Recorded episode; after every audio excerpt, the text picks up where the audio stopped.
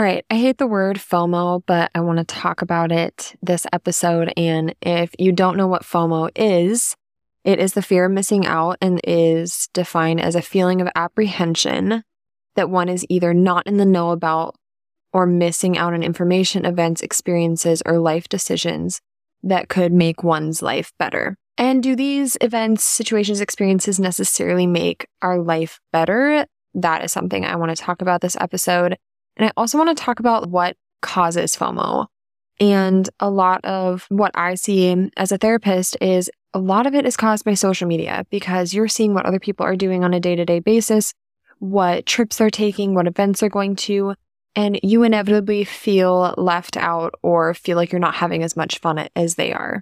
And growing up in middle school, I, and high school, I would say, I experienced FOMO a lot. And it's not something that I've really talked about on here, but I wasn't like, I was a part of a lot of different friend groups in high school, but middle school as well. I feel like I was always kind of a drifter. Like, I would hang out with the popular kids, I'd hang out with the choir kids, I'd hang out with like sporty kids. Like, I'd hang out kind of with like all different groups. And, you know, partly that was because I felt drawn to a lot of different people with a lot of different values, a lot of different personalities. But I think a big part is I never felt firmly a part of one single group. I always felt like I could be more to feel more included in each group that I was in. And growing up, I always wanted to be a part of the popular group. And there would be a, a, lot of events that I'd be invited to. And I think it got better as I got older and was in high school, but middle school was tough, definitely for me. And I always felt like I was missing out. I wasn't at the coolest things, I wasn't always invited to things. And I was so focused on what I was missing out on that I rarely lived in the moment. I was always desperate to be included and to be a part of fun experiences. And I think that as I've gotten older, I've gotten more content and I don't seek as much external acceptance from those around me because I do surround myself with people now that want to include me in things and that want me to be a part of these experiences with them. But I do work with a lot of kids and I work with a lot of teens who always feel like they're missing out on something because their friends are hanging out without them or they see their friends posting on social media at events or at certain gatherings that they just weren't invited to. And that can feel really isolating and really lonely, especially when you want to feel included and you want to feel relevant, you want to feel wanted by these people.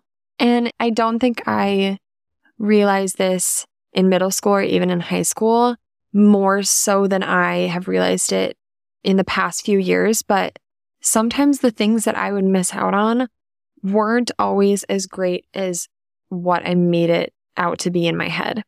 Like, for example, I would watch parties on other people's stories and wish I was there. But then I'd actually be at those places, I'd actually be at those parties with those same people. And it wouldn't feel as exciting as I thought it up to be in my head. Like in my head, they were having the best time. There was no drama. They were just enjoying their life, living life to the fullest. And when you're actually in those situations, like the FOMO that you experience in your head kind of makes it out to be like, it's the best experience ever and you should feel so sad that you're not there. But when you're actually there, like there's going to be things that go wrong. There's going to be drama. It's, you know, if you're at like, for example, like a party, it's going to be sweaty. It's going to be hot. There's going to be drunk people. It's not going to be as exciting as you think it is. But on social media, on Instagram stories, on Snapchat, you're always going to see like the most fun moments. You're not going to see people sitting on a couch all on their phone. You're going to see people dancing and having fun and laughing and doing all of these fun things. And you're going to be like, wow, I really wish I was there. And I also want to talk about how FOMO doesn't just exist in friend groups. Like, I think when you experience FOMO, the fear of missing out, you think, well, I want to be with these people doing this fun thing. And yes, that exists, but it also exists in styles and wanting clothes that other people have and wanting houses that other people have and wanting this like certain lifestyle. I'll watch videos of people who have a farm and my dream one day would be to like have farmland and just not necessarily like I want to I don't want to be a farmer or anything. I just want like land and I want to live in the country. I just want space for my dogs to be able to run and not to always be like I live in a city right now that I'm always on top of people and just have like my own space and my own little oasis. So I see videos of people living that lifestyle and I crave it. I want it. I want to experience what they're experiencing. And I recently saw a video of someone who lives in Australia and it looks like she lives just the most like unrealistic, idyllic life ever. And you get in your head of like, you kind of just forget the moment you're living in and you forget how lucky you are to live in this moment and to live in your life. And I get to come home to my house and my dogs and my fiance who I love. And I have heat and AC and a bed. And like, I think you just forget all of those things because you get so wrapped up in like, well, yeah, I have this, but I want more. And if you live in that mindset, you're never going to be content because you're always going to want more. You're always going to want what's next. And so I have to catch myself in those moments of like, yeah, that would be great. That looks really fun and like validating that feeling. But also, do you really need that to make you happy? Or do you want just this certain lifestyle because it looks great and everything? And I grew up on a farm. I love living on farms, but like farms aren't like always the most pristine and perfect lifestyle either. If you have horses, you have to clean up horse crap. If you have chickens, you have to clean up the chicken coop and you have to maintain that house. You have to maintain that land. You have to mow. You have to deal with gardener snakes and all of the insects and the bugs getting into your house. And this isn't me being like, oh my God, like what you want isn't valid. But I'm just saying that there's never just things that are good. Like nothing is ever just all good. Like negative things do happen. And that's not looking at it from a pessimistic mindset. It's just being realistic. Like not everything is going to be perfect. And the problem with social media is everything on social media looks perfect. It is curated that way. It's a highlight reel. You don't see people at their lowest. You don't see their messy homes. You don't see them without makeup unless they want you to. You see the best of the best. And so that comparison and that expectation that it sets definitely does get you in your mind and it causes you to spiral. So I've had to remind myself that social media and advertising that social media like Instagram and all of those types of apps do, they're designed to involve you in a relentless search for the new and the better. And so I've had to practice self compassion. I am good enough without this. I can unfollow people who make me question my lifestyle or maybe don't align with my values if they're going out all the time, if they're partying, if I'm getting annoyed by what they're posting, taking care of my emotional health and my physical health, and knowing that I don't need to drink to have fun, knowing that I don't need to buy all of these clothes to feel pretty or to love myself. And you can't have it all. And I think you have that momentary burst of happiness and joy when you buy something that you've really wanted for a while. And you think it's just going to make you happy to like reach all these goals and to buy these things and to start living more and more of the life that you've always wanted. But me three years ago would be blown away at the life I'm living now. And I am very grateful for the life I live. But there are still times where I'm like, yeah, but I want this, but I want this. And like to remind myself, I'm 23 years old. I have my whole life ahead of me and to just stay grounded and present in the moment that I'm in and to define my values too. Like that's really helped. Like what I value is time with my family, with my friends. I value taking care of myself. Like these are all things that align with my values, like how I'm living. And I've had to really commit to doing things that I want to do without worrying about the perceptions of other people. And a big thing that I mean when I talk about that is the party scene. I think a lot of that for me was numbing my pain, wanting to feel relevant and included. And I think after middle and high school, college was like a fresh start for me.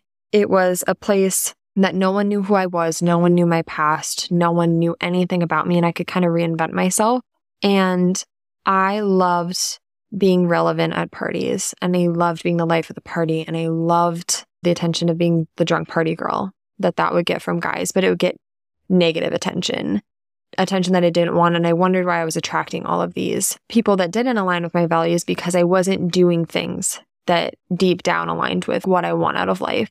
And so when I stopped partying, when I stopped drinking, and when I started to really focus on what I want out of life and to start like chasing my goals, is when I really started to attract the people in my life who I feel so close to now and who do align with my values and who I do see being a part of my life forever. Like the friends that I have now and my fiance, like these are the people that I've always wanted in my life. But it's hard to see that and it's hard to attract it when you're surrounding yourself in environments that you don't even want to be in. And that to me has meant stop caring about what people say or do. They're always, people are always going to have judgment. You can't please everyone and you can only work to please yourself and to do things that genuinely make you happy. So I've had to put judgment aside. I've had to put comments aside. And yeah, they like, they do affect me. I'm still human. Like, it's hard to not let it get to you. But at the end of the day, like I know who I am and I know what I want out of life. And those people, while years ago I thought that they were just trying to get me to have fun, it's like peer pressuring. They want you to be a part of that moment in time and they don't care about your long term goals or your own values. Whereas, like, my friends now do care and they do respect my boundaries and respect what I need and want, and they respect me taking care of myself. And a great example of like thinking about like the reality of a situation and knowing that it's probably fun, but also that there's things happening that you don't see behind the scenes. Like I had my bachelorette party this last weekend and it was so fun.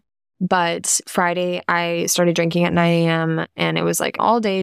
And while I thought I spaced it out fine, thought it was great, I didn't feel great Saturday morning. And so I had to take a nap for a couple hours anyway. I missed out on a couple things and felt a lot of FOMO. And I think that the old friends in my life, like I'm not making assumptions, but they would have been like, oh, you're fine. Like just suck it up. You don't want to miss this and kind of guilted me into it.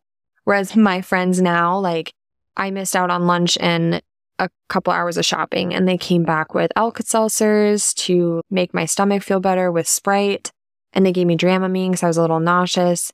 And not once were they like, why are you resting? Why don't you just suck it up and push through? And I'm telling this story because that gives an example of like the people I surround myself with now and how much they genuinely just care about my well being. And also, when you're experiencing FOMO, you have to remind yourself of the reality. Like I said before, nothing is ever just all good. Negative things do happen that you don't see on social media. So while my bachelorette trip was so fun, there was a couple hours on Saturday where I was down for the count.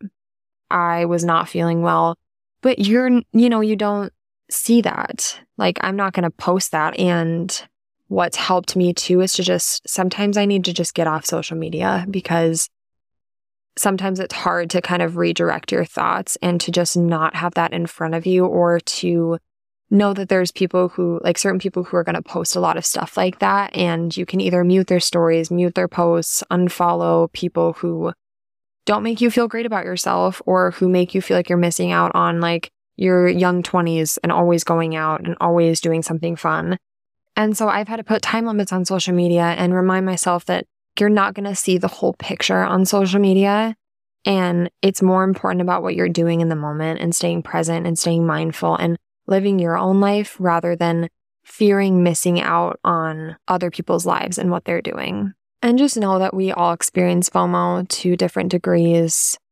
And it is rational and it's normal and you're going to experience it. But I promise you, what you're doing in your own life can be more exciting and more fulfilling if you focus on that and do what makes you happy rather than worrying about what you could be doing or should be doing.